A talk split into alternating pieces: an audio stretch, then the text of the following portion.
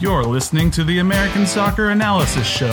Dude, you're, you're the Tommy McNamara of podcasting. It's great. Thank you. Wait, what? With your hosts, Ian Lamberson If you say one more bad thing about Mike Grella, I'm going to cut you. and Harrison Crow. Patrick Mullins is what happens when you least expect it. From the kick off to the shootout,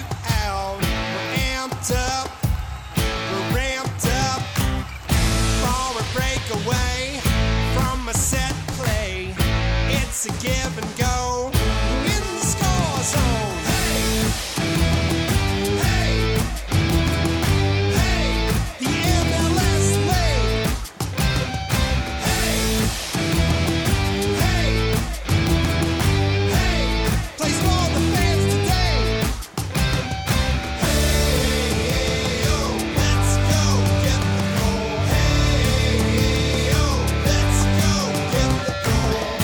Hello, everybody, and welcome to the American Soccer Analysis Show. I am your host, Ian. With me today, I have Kieran, the Kingmaker Doyle. Say hey to everybody, Kieran. Hello, everyone. Hello, indeed. Harrison is out this week. It's just going to be a uh, show between me and Kieran. Kieran, is there anything you've uh, always wanted to ask me, both privately and also in front of everybody on the internet? I really did want you to explain where the uh, Dragon of Dojima came from for for the listeners. Oh, yeah, from the first episode we did back. Uh, yeah, I don't know. I was watching something on YouTube and uh, like this. Uh, I left it on over there, and it just kind of like auto played something about Yakuza, and I was like, "Oh yeah, I like those games." And then I remembered, you know, the Mad Dog of Shimano and the Dragon of Dojima, and I was like, "Those nicknames are pretty awesome." So I'm going to give one to Harrison and one to Kieran. Yeah, I had absolutely not played the Yakuza games, so I had to look it up Yeah. afterwards. And I was like, "Oh, this seems really interesting."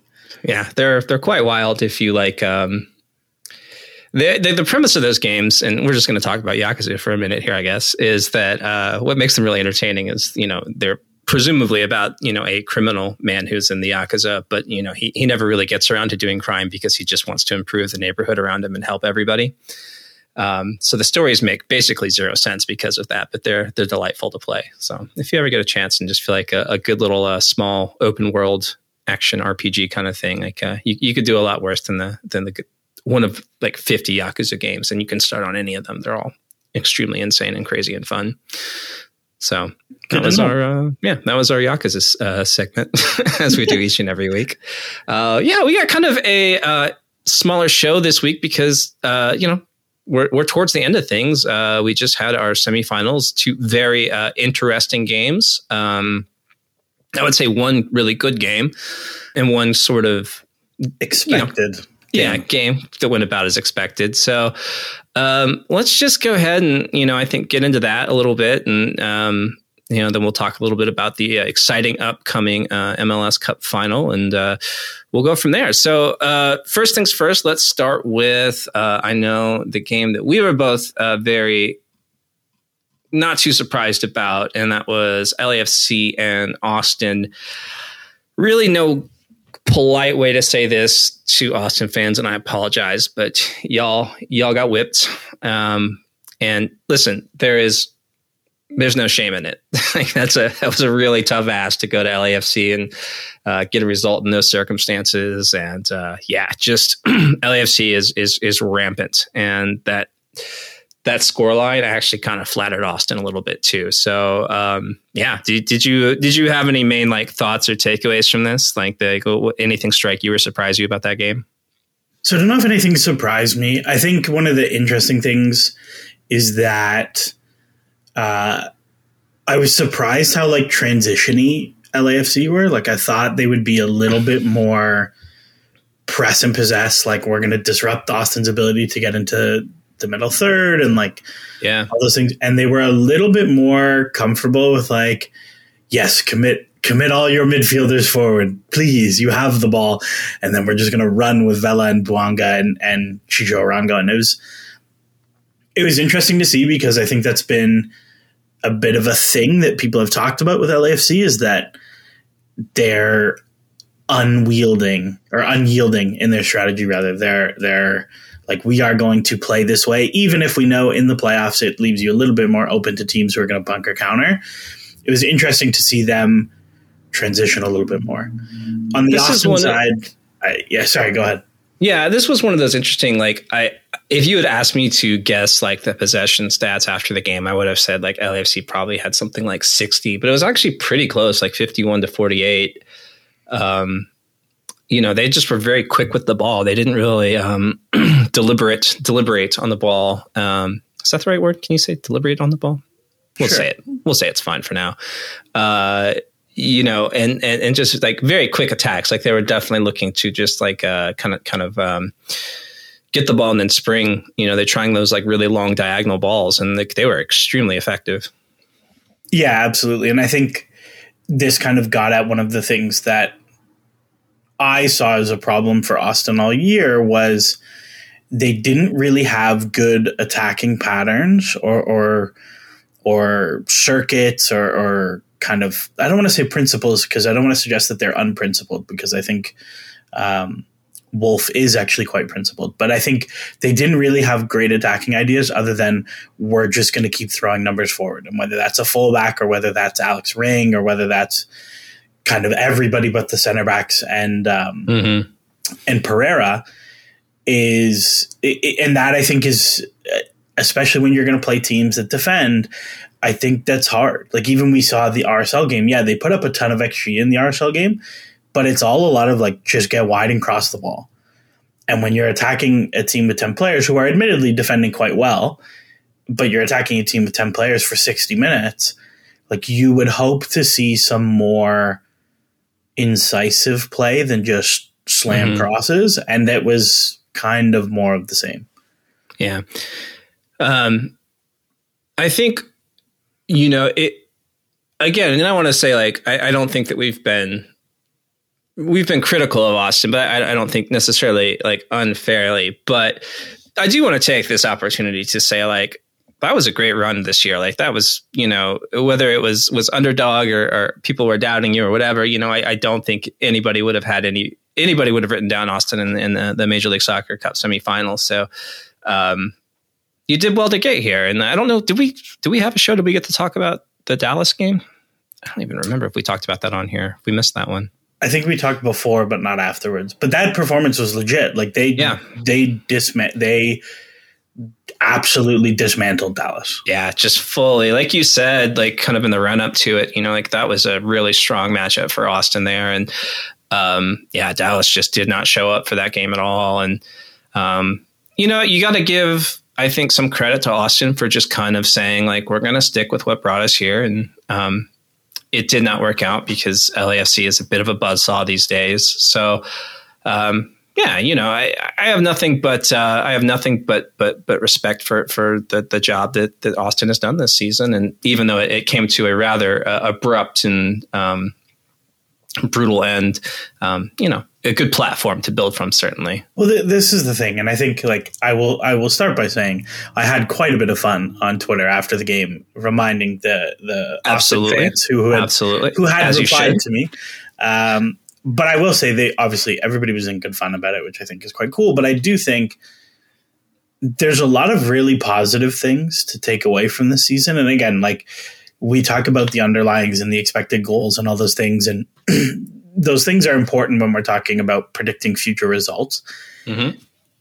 But at the end of the day, like the scoreboard and the table and the actual results, especially in the playoffs, are really the thing we care about. Like if you win the XG in a playoff game and you lose, nobody really cares. It's not a it's not a salve.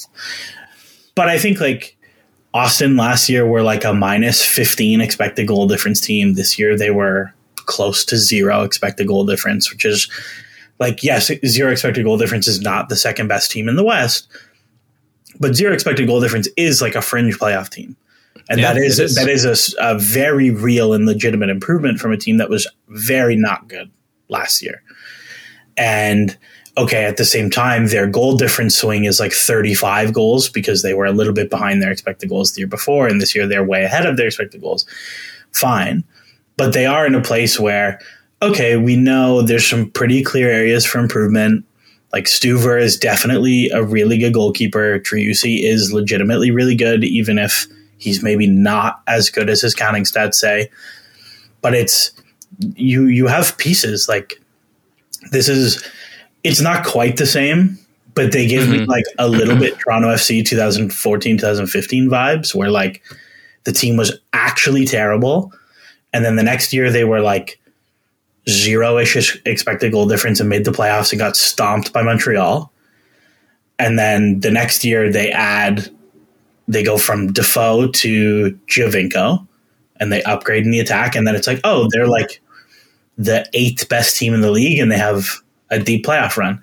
And that's I think like a good place. Like that's a really fun place to be where there is actually a lot of upward mobility still. Let me ask you something a little more broadly here. When you say, like, what I hear a lot, I, think this is just kind of a commentator trope in, in Major League Soccer playoffs. But one thing that, like, they will say before every game, one thing they'll say after every game is, you know, well, you got to have, you know, these difference makers. You got to have, these are the guys that win these types of games for you. And it, it comes across to me as very, um, I don't know, like pat, like to say like, well, Austin, you know, didn't win because Driussi, you know, just did he wasn't the difference maker, you know, and and and how true do you think that is? Like, like how much does having that one like star, that one incredible player, uh, how much can that carry you in like one game, like with with, with the chips all on the table like that? Well, I think I think there's like two things to break down. Like I think on one hand, having the best player on the field is a legitimate tactical advantage. Like Always it good. is, it is, it is a thing that teams have to plan for. Where, like, if we take the Galaxy Nashville matchup, Hany Mukhtar is the best player on the field. Maybe, maybe targeted allocation Messi is up there, but but probably, but probably it's Hany Mukhtar. And the Galaxy had to sell out so much of their structure to stop Mukhtar that if Nashville had like really any secondary creation, like that player is going to flourish. And this was the thing again to bring it back to Toronto is like Giovinco was so dominant that teams would sell out everything to take him away, like fouling and whatever, doubling, like man marking, and then you still had like peak Jozy Altidore who was really good, and you have Michael Bradley and you had uh, Víctor Vázquez and you had all these secondary guys where if you look at Toronto playoff runs, like Giovinco is not super prolific in the playoffs for Toronto FC, but he draws so much attention that he does stuff for other guys. Mhm. And so I think saying like, "Oh, Driussi wasn't a different make, difference maker today" is like a little bit outcome oriented. Where like, well, he didn't score, so he didn't make the difference. right. Of course, yeah. but I do think those players are super valuable. And I think looking forward for Austin, like this is where getting that next DP signing right, presumably they're not going to hold on to Rigoni, or I don't know, they'll do something different. Like if you have a second guy who's not like Maxi Urruti or Moussa Djitté, like there's there's something there. Yeah, you know, this was one of the things that I think we all kind of pointed to when we were talking about Austin's overperformance was looking at a guy like Max Urruti going like, this is not this is not normal. this will not continue. This Max Urruti scoring a lot of goals thing. Um, and then you did. You see you saw him really dry up towards the end of the year and um, you know, I guess the only time he scored was well, unfortunately, rather a rather unfortunate own goal here in this last one. Um, and obviously was the most hilarious moment of, of both matches, I think. Um, but yeah, if you get somebody that's a little more reliable, that's a little less mercurial in that kind of role there, like I, I think that's a much more dangerous team going forward next year. And it's something they should absolutely look to do. Like that's a position they should 100% try and upgrade on. Yeah, definitely a secondary attacker, whether that's a nine or a winger. I think they could probably do with some additions in midfield. Like I think Alex Ring is a nice player, but I think if he's a DP for you, that's probably not the level of output you need in terms of ball winning progression or shots and shot assists. Like I think there's a reason why NYCFC moved on from him like almost Mhm. three years ago now. A very good player. I, I think you just sure. not. If he's it- if he's on max- TAM, yeah, if he's on max TAM, you're super about it. yeah, bringing that guy on as a DP in like your first MLS season like makes a lot of sense to me. Um, you know, he's especially a, at, he's a floor raiser. He's a floor yeah, raiser for sure. especially at that time, you know, like what he was like that kind of profile he was coming out. I mean, you know, at that time, even when NYCFC moved on from him, I think a lot of people, myself included, were a little bit surprised because he was a very um, highly, uh, you know, regarded defensive midfielder. And uh, yeah, if you could get that, and you know, certainly they they paid him well. So, um, but yeah, right now I don't know if that profile is where you want to spend DP money, and I don't know if you can kind of extricate yourself from that or not uh, that might be another year or two down the line. But it, but that is definitely something you kind of want to think about. Is you want guys like that maybe more on the the, the, the TAM dollars. You know, just go get you a Riqui Puig. Just go get you a Riqui Puig on TAM. It's not that hard. It's not that hard, Austin. what, Um, what what did you think of LAFC? Because I think e- even like I think the expectations for them are quite high because they're they've been very good for multiple years. But I think yeah, I was really impressed. boy, I you know I just never. I get so uh, like viscerally angry about LAFC sometimes, like how good they can be. like just on their day, like I've watched them just completely just blow teams off the park, like good teams. Um, you know, I've seen them play very good Seattle teams in the regular season and just like make them look like a college team, like like nothing. Uh, when that press gets going, when that whole thing happens, when Vela's like in his form, um, you know, I thought they were excellent. I, you know, I they could have scored five or six that game, and I would not have thought that was unfair um, to anybody.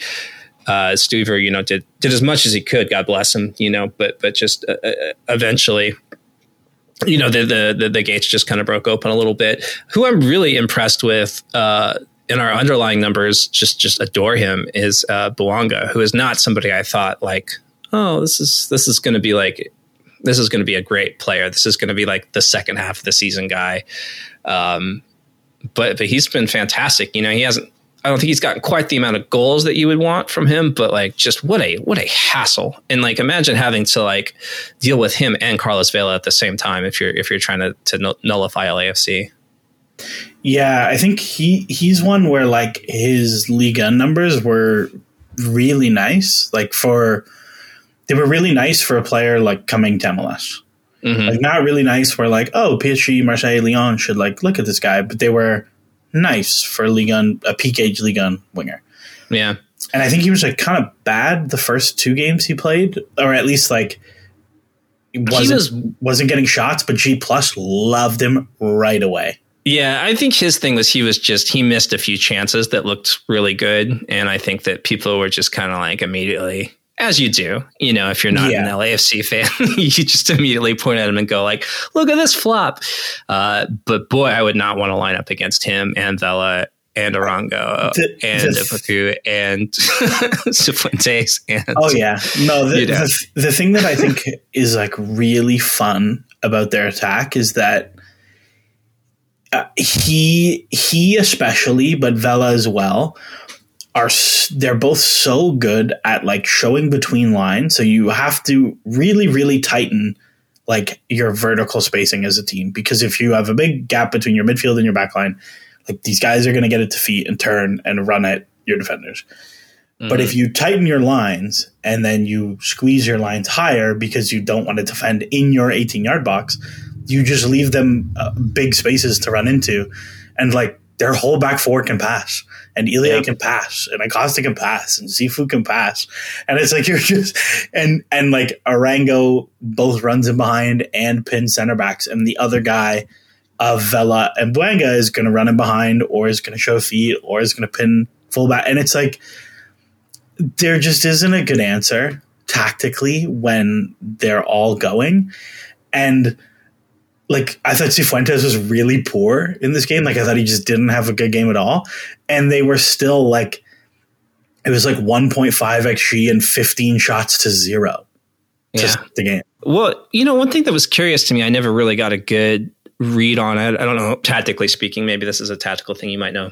Certainly, you're, you're better at that than I am. But uh, what was the deal with pulling Chiellini off for uh, Ibeagha? Did, what, what was going on there? I have no idea. Yeah, I, I didn't really. Yeah, they said like it's probably injury, and then they came back on and said like they said it was tactical, and I was like, well, that's a really weird thing to do. Yeah, Um, I, I don't really know. They They did the Palacios sub, I think, around the same time, but I'm not sure. Um, no, I think it was at halftime they, they that quite switched. Chiellini. Yeah. Like, Yeah, I don't know. I, I think I think one of the things with Chiellini is that he's just not that quick anymore. Mhm. Especially if you're going to start to like strangle games and start to press higher, it's really hard to play him, especially especially in a back four. Um, but I don't know. It's a weird one, and I think this is like a really interesting thing with them where they have these in Bale and Chiellini, they have three million dollars of salary. They're like, yeah, like we'll use you contextually. Not even there's No And other Tello. team- there's no, yeah, yeah, and that's not even talking about Tello. That's like But- there's no other team in the league who who can do that.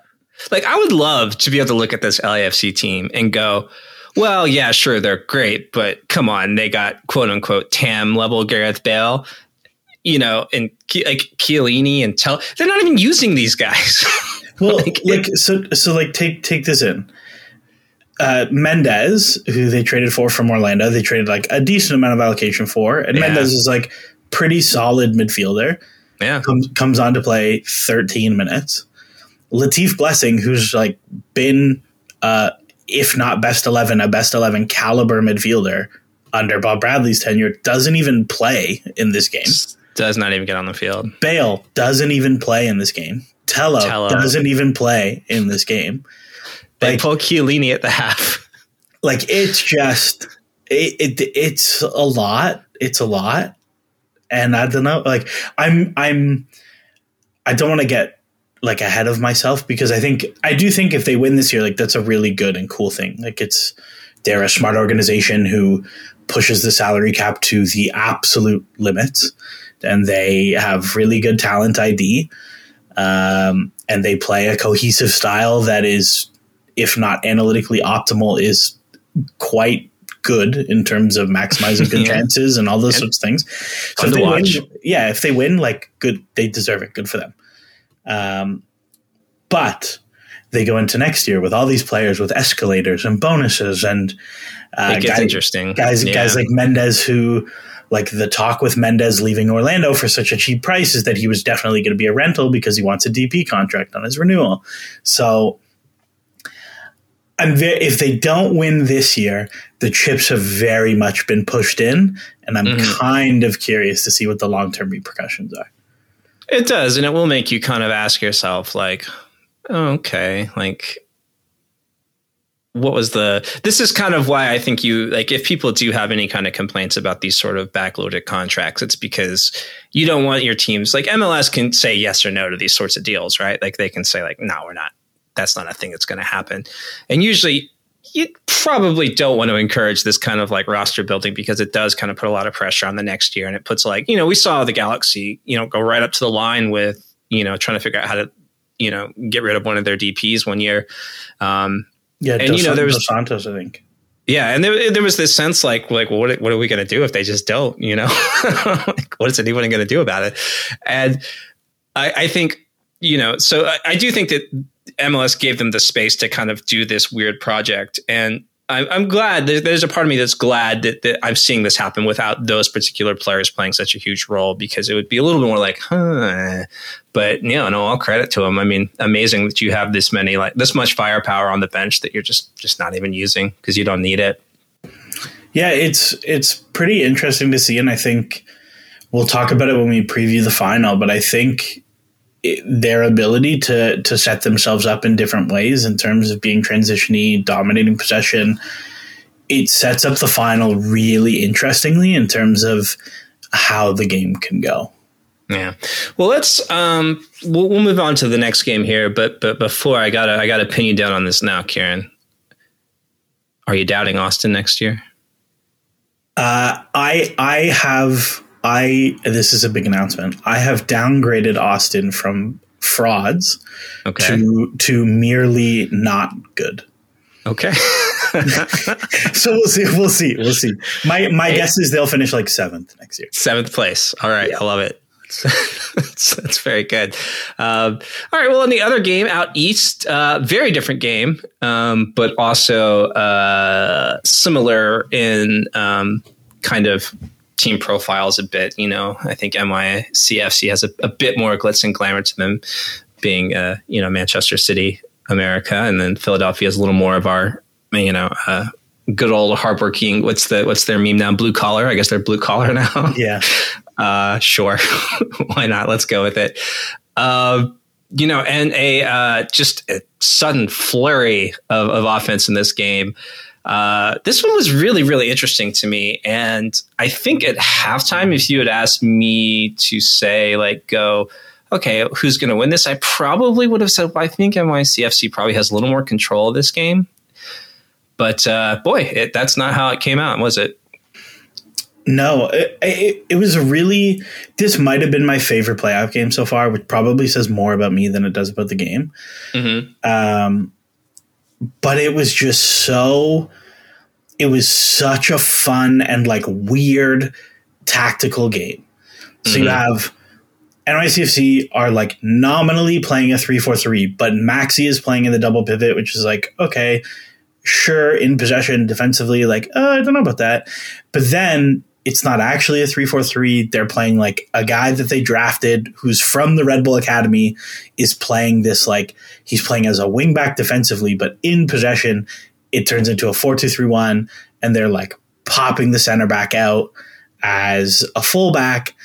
And i was like oh this is really cool and you're getting two players either side of philly's 10 because philly are just going to press in a diamond and that's what they're going to do no matter what and the whole first half was just like messy. There was just nothing. And it was like both teams were like, yeah, we are in a weird equilibrium. And until somebody scores, nothing is going to change. And then New York City scored. They almost score again off of a crazy Andre Blake save. And then the game is chaos from there. Yeah, then it just breaks completely wide open. And this is kind of what we've seen Philly sort of do to teams yeah, I, I think that this is kind of what Philly do to teams is they are the way they press with their diamond is so good at just making teams play kind of similarly to them. Where we saw in with New York against um, against Montreal and, against Cincinnati, as we saw. Wait, did they play Cincinnati? I don't know. Whoever they played before Montreal, we saw like a lot of really slick central combos, like bounces and people running in behind and flicks, and all the South American guys are doing their flary South American things. And then in the Philly game, it's just like a total mess. And like you, until the goal, you don't really get like any of that combination play and any of the, the kind of nice movements. And really, aside from the goal, they didn't get any the whole game. Do you think, I know that there were some you could make a pretty good case that that NYC was in a little bit of a suboptimal lineup, right? Like that can't be. 100%. Yeah, I don't think you can ignore that. In, in, a way, it's sort of ironic given what Philly had to deal with last season. Um, you know, in this in this this mirror fixture, but uh, I don't know. Like, I, I it's it's a very like if this is the kind of thing that we could see Philly like doing forever, I'm going to be happy. Like they're just so it's so entertaining to just watch like the floodgates open and you just see them like pick their heads up and they just kind of just become I don't know, like they're just they're so quick, they're so direct, they're so to the point with the ball. Um you know that first goal was just like what like and like they just kind of fell asleep a little bit there and like just just a quick what was it just a free kick like a quickly taken free kick to like a shot yeah it's like Carranza like yeah. I, I think there was a sub too. So it's like things are like a little bit disorganized and Carranza yeah. just like makes a good run along the line and it's like little slip and great finish. And I think like I, I, I tweeted during the game how like I realize that I am getting older because I really like watching Philly play super direct and yeah. like just smash long balls and like flick ons for a second strike running in behind are like, yes, that's the good stuff. There's, but like, eh, yeah, it, it's it is really entertaining to watch. There's this kind of idea that I think is going well. I don't know. Like I, I, think we still there's this remnant of this idea that like beautiful soccer is you know deliberate and slow and like there's a lot of possession and, and tiki taka and, and, all that. You know, like that's playing the game the right way. And like yeah, I, it has its place, but like yeah, for me this is like this is the good stuff. like get that ball down the field and start putting shots on goal, uh, and, I, and that's what they do. Yeah, and I, I, think one of the interesting things with Philly is that they can play. Yeah. Like they, they will play very fast and direct and that like they are a lower possession team. And I think uh, on a quick aside, like I think Jim Curtin, Jim Curtin won coach of the year this year. And I think it's really fun and, and frankly, like a, a very big testament to him as a coach that like, Jim Curtin used to play like very slow four three three possession ball with Haris Medunjanin as like the linchpin linchpin of everything he did, mm-hmm. and now he plays like diamond pressy Red Bull ball, yeah. but with with like a little bit more, a little bit more finesse in possession, and I think that's it's really hard to do that as a coach, and so I think that's really cool. But it I does. think it's it, yeah. Yeah, it does speak. It, it is credit to him to see like that adjustment being made, and like so many coaches just get so into their own system, their own style. This is how we're going to do it, and if it's not working, it's because I don't have the personnel I need to play my game the right way I want to play it. And this guy was like, let's just take the personnel we got and do something different, and it's worked so so well. Um, I don't know. For me, it's a little different for us, I guess, because you're a Toronto guy and I'm a Seattle guy. So we've had a lot of MLS Cups to be excited about over the last like five, six years. Uh, but as like a neutral, like this has got to be the most appetizing MLS Cup final we've had in quite some time. Well, I think after all the drama and like freaking out about the, the, playoffs are broken, the best teams never make the final. It's like, yeah. well, no, the best teams made the final, and it's they great and they kind of stomped everyone the whole way. Yeah. It's so really like, good. and I, and so I, I guess we could probably just transition into talking about the final, but like I am so excited. Like if styles make fights, this is a fight. And what's great is that neither one of these teams is going to do something different. No, no, no. Like they're they're they are. So I think I think there will be like small adjustments. Like, yeah, I wonder if we will see LAFC go to a back three to try and like manage two strikers a little bit better. Mm-hmm. Because I think like diamond press against the back three is like a bit of an awkward matchup because the wing backs are fairly accessible and like blah blah blah blah blah. But I, I, like that is interesting to me, and we've seen LAFC play a three a lot this year. But then, are they worried about like their numbers in the middle of the pitch. So do they go four three three to get more numbers inside? Like it's it's going to be. I don't think Philly will change anything. That I'm fairly confident about. But I yeah. do think LAFC has like a bunch of really interesting adjustments they can make that will very wildly swing things for them. I guess LAFC do have a lot more in the way of options, don't they, with their personnel? Like we've sure. talked about, just like what they have sitting on the bench currently. it's just not even part. Well, and so, so this, so this is what I wanted to talk about earlier in relation to Gareth Bale, is like Philly can test possession a lot less than someone like Austin or mm-hmm. the Galaxy do. Sure, but they also don't sit really deep like they will set the diamond up pretty high and then if the initial press is broken then they'll drop off.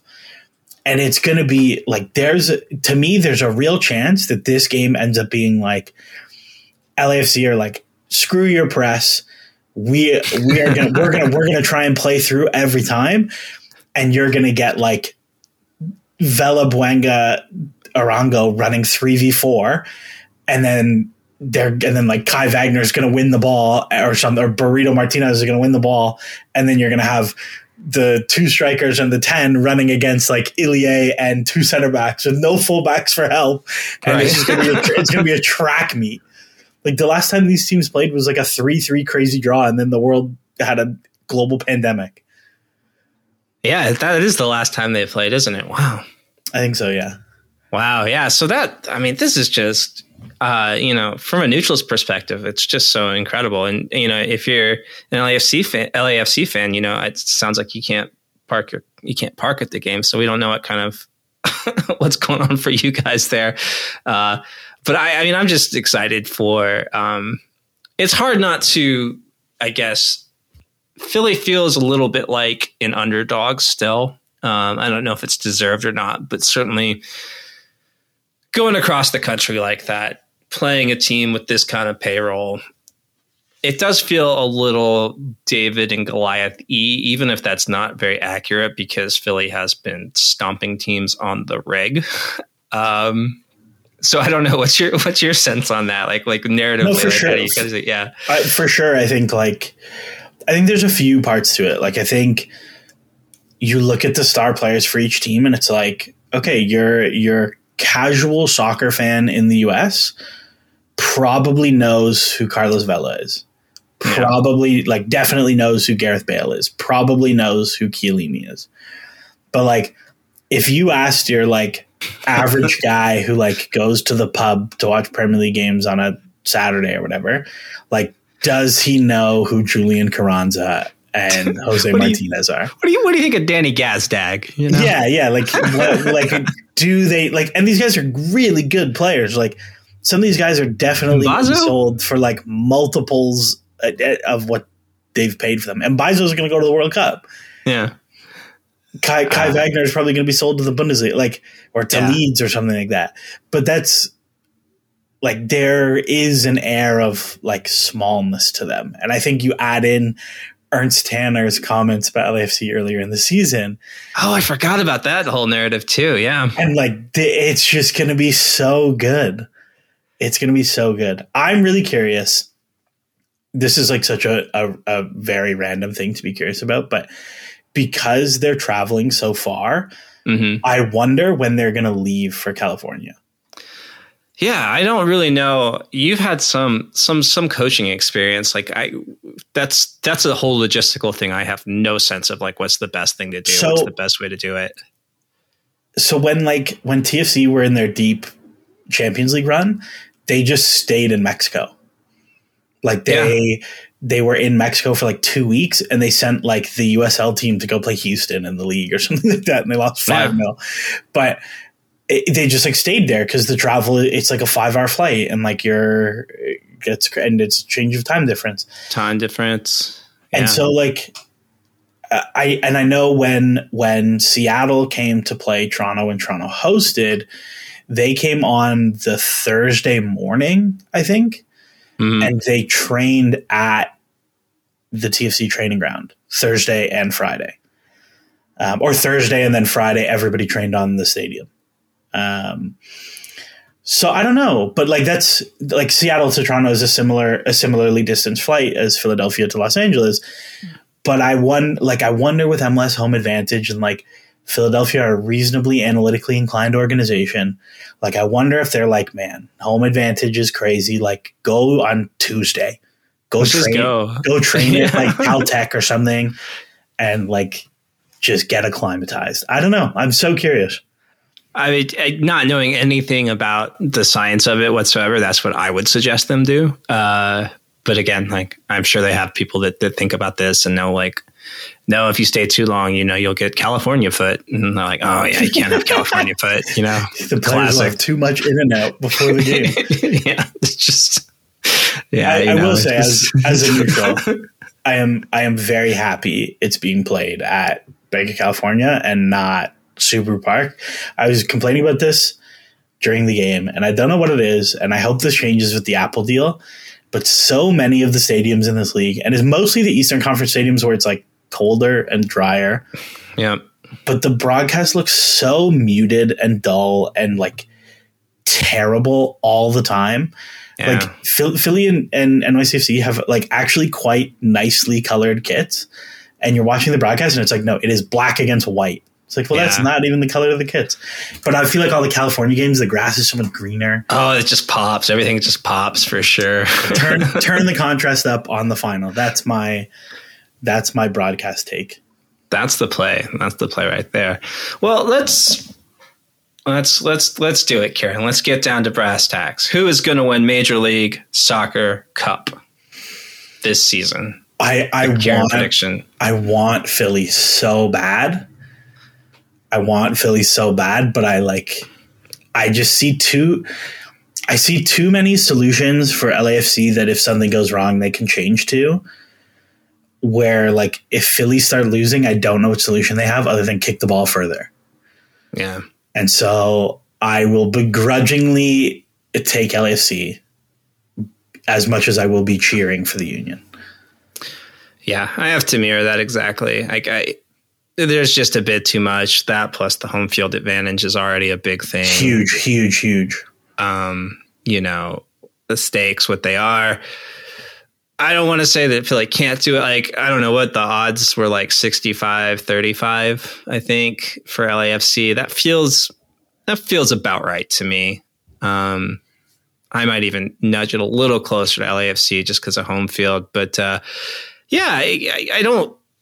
I certainly am not ruling Philadelphia out, and I wouldn't be surprised if they do what they do and just like score three goals in 12 minutes again. And like that's just how the game goes. Like we, we've seen them do it enough, and we we know that they're capable of it. And if LAFC like take their foot off the gas or nap or or get sloppy, like for even a few minutes, like that's all it takes for them to just kind of pry that game open. But yeah, I mean, I, I think I think we're probably going to see an LAFC double this year, and uh, it's first time we've had that happen in a while. And I'm kind of glad that the champion might be the champion. That that all works out well in the end, uh, narratively for me. Like I, I like it when it ties up in a little bow like that. Uh, but yeah, I'm excited. I can't wait for it. Um, I see. I don't know how fractional odds work, but LAFC are like reasonable favorites. Yeah, Four, four, four to nine, and then the Union are like thirteen to eight. yeah, that it's a pretty big. Yeah.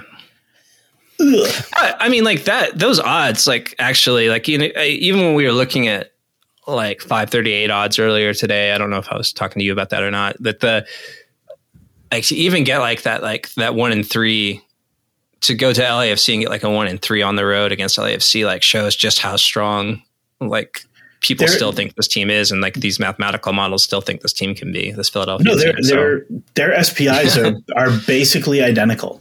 yeah, Like they're as far as five thirty eight are concerned, concerned, like this is purely home advantage. Yeah. I love it. Well, uh, we don't have trivia today because we have no Harrison. It would just be you quizzing me, which doesn't sound as interesting. But I think we had a listener question. Did we? Did we? Yeah, we did. Um, Joel, who is a member of the patron Discord, which feel free to Mm. say your usual plug. Yeah, um, he was asking a question kind of in relation to the whole like if we want the better team to win more often what would we change but he was asking more like if we were to change soccer what would we change Oh, so not like the format, but like soccer itself. yeah so like we think about like basketball is like much higher scoring so the Mhm. variance is much much lower compared to lower scoring sports like soccer or hockey. Um and it was like kind of what what would you change without just making it score more goals? And i think that was a really interesting question. We got a few like cool responses in the asa slack about it. Like so one thing like paul harvey who's been putting out really cool play offices so i definitely recommend following him on twitter if you don't already. I don't know what his ad is but i'm sure you'll find him. Um, he was talking about removing headers. So you would have like less just like crazy spammed crosses and it would be teams who actually like play soccer. So maybe hurts Yeah. union but um, so that was a cool one uh, mike and Bergio said we should play 162 games a season uh, I mean, yeah, obviously. I mean, I think that believe me, if if they could, they would. oh that, Oh. that that tv money Oh, that if, TV if, money. Don if Don could run these dudes out 162 times a year, he he would. He would. and so the one the one that came up that I think is the most interesting, and uh, Chuk and I were talking about this, and Chuk is a legendary soccer follow for he's mostly absent now, but for the Yeah. OGs in the field, Chuk Chuk is legit. He's the man. We were talking about if you made soccer with less players, would it be more or less variant. So if you played like indoor soccer is like 5v5 or 6v6. Yeah. And is that more or less variant? Well, indoor soccer is interesting, of course, because you just have actual random bounces. Yeah, and I think like one of the things that we kind of ended up talking about was the fewer players you have, the more that your best players matter. Mm-hmm. And I think when you're talking about MLS specifically, because of the way like roster construction works, I think if you played 5v5 MLS soccer, you would have a lot less variance because you just wouldn't have to play like some 18 year old kid from Princeton. Like that just would Well, never happen. I think if you keep the ball, like if- like let's stay outside and let's take like wall deflections Yeah, out yeah. of the, Ignore the whole Yeah, it's still real soccer. Um, yeah, I think the more players you have, like that creates more of a um, an element of chaos, right? And I think if you're like a weak team versus a strong team, you know, you want chaos more than anything else. You want chaotic things to happen. You're, you're trying to play balls into the box.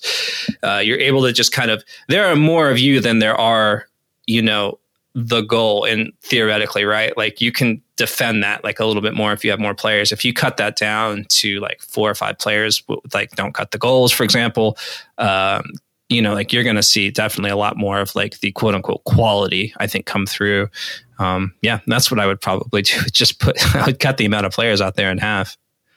I think I think this like merges. I don't think that's good. To be clear, I don't. I'm not saying do No. that. no, no, no. but if the, if this were like a, if I got to change one rule to to greatly like tilt it more into the favor of like the stronger teams, like I, I would definitely just say yeah, they put less players out there would be the one. Thi- This this would not tilt it in favor of stronger teams, but my my one rule if I was commissioner for if I was like director of FIFA and I could unilaterally change rules is I would introduce wide penalties. I would like break the penalty box down further. And so these like ticky tack fouls that happen on the edge of the area that are like not dangerous to anyone do not get a 78% chance at a goal. You have Yes. to take it from like the side of the penalty box. You get like a 15% chance at a goal, but it's like in a weird angle. So you'll have all these weird specialist guys who can now finish from angles. Like uh like I think Aguero used to like murder his XG from like zero to six yards on the sideline because he was really good at hitting it this very specific way. Get So those. that's, uh, that's what I want. The weirdos. bring in those rugby players that hit those like really like lean Yes, angles, you the know, the things. Right. Yeah. Just get some of those guys to train them up how to like come in and, and take a set piece or a penalty. Uh, I love that. I'm frankly like very tired of penalties and how much of a, um, what an influence they have on the game. Uh, you know, that Sure, was an interesting I thing we didn't that. really, we didn't talk about with the LAFC Austin was like, I was, I don't know, did that looked like that should have been a, a penalty to Austin there? Um, but at the same time, like I was really glad they didn't give it because, like, come on, yeah, I, it- was one of those where I was like, I I think this is a penalty, but I also understood it like not Yeah. being a clear and obvious error. yeah. Like I was like, this is one of the few times. Like usually, I'm very much like a strict, like, no, he fouled him. It's a penalty. It's got to be a penalty. Otherwise, what are we doing? But like I watched it, I was like, that's a penalty. But I'm going to be really upset if like they get a goal out of that because that was nothing. Even though it was something, so I was really, I was impressed and surprised that the ref was actually able to go to the like. Usually, when they go to the the the booth, like it's getting overturned. Like they don't call him over if it's not going to get overturned. Yeah, Um, I will say I think the the quality of officiating in the playoffs has been really good. yeah, which is solid. I'm, I'm usually uh, Yeah. suck, but I think like the the the quality of officiating with with some like weird teams and lineups like Philly are not an easy team to ref. Like Jose Martinez is like I'm going to pick up an early yellow and I'm going to walk along the line the whole Yeah. game. Have fun. Yeah. Just like, let's see, do you, how much of a factor do you want this to be? yeah, I, I, I think they've done a really good job, and I think the rest Yeah. deserve some credit. They do deserve some credit. I have actually not heard any rapping controversies. And even I didn't hear a lot of Austin fans complaining about that non penalty. And even though I, I would have been furious if it had happened to my team. Yeah, and I, Uh, th- I think that some of that is like they got so comprehensively trounced. They do. Like, it wouldn't have mattered that much. It would have Yeah. been nice to put one on the scoreboard, I guess. But Yeah. uh, yeah, probably that. Well, well, all right. Um, I mean, I think that's all we've really got to talk about today, and um, certainly we'll probably be back, if not next week, soon to kind of wrap up the whole season. Hopefully, with with Harrison back in tow, and um, you know, I I guess go Philly. I guess is what we're saying as an official American soccer analysis uh, platform here. I believe that is the the party line is go union. Party line, go Philly. You We know, are very, we are very pro union here at ASA. it's go Union, but if LAFC wins, it's fine. No, this they, is the, absolutely they, they deserved it. an- another reasonably analytically driven organization. Yeah. Like they're they're it's also fine. What- what is what is Wilk? I, I don't want to say his last name because it's a swear word. But what's that Will guy's official title? oh, I don't know. I don't know. He's assistant GM or some, something Yeah. something high. But he used to write for StatsBomb. Like that's that's a pretty cool. Yeah. It's a pretty cool. Like they're they're legit as well. They're legit. So either team that wins will be happy, but go Philly, I guess. Um, thank you all for joining us on this episode. Thank you to uh, Kieran Doyle for uh, having a conversation with me. You can follow him on Twitter at K I E R Doyle. Uh, you can find me on Twitter at a handle for Ian. That's uh, a handle F O R Ian I A N. Uh, follow American Soccer Analysis. That's at Analysis Evolved. And please visit the website www.americansocceranalysis.com. Uh, hopefully we'll have some articles going up this week. I do think we have a couple things kind of in the hopper, but if not, we got great data. We got playoff stuff you can kind of take a look at. All the tables are there as always.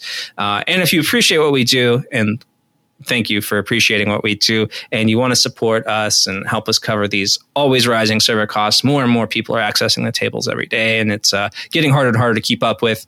Um, if you want to help us out and support us in a fun way you can uh, go to patreon.com slash american soccer analysis. There's a $5 a month tier um, and that will get you access to our patrons only Discord, where we have a, a lot of really cool people in there right now, like uh, good networking opportunities if you're looking for for a job in the analytics sphere, uh, and just great conversations with some really really smart, analytically minded soccer fans. And uh, that five dollars a month makes a ton of difference to us on our back end. So uh, please check that out if it, it's a fun way to, to support us and what we do, and we, would really appreciate that. Um, we will be back uh, in the next week or two to wrap up this whole season, and until then, enjoy some championship soccer.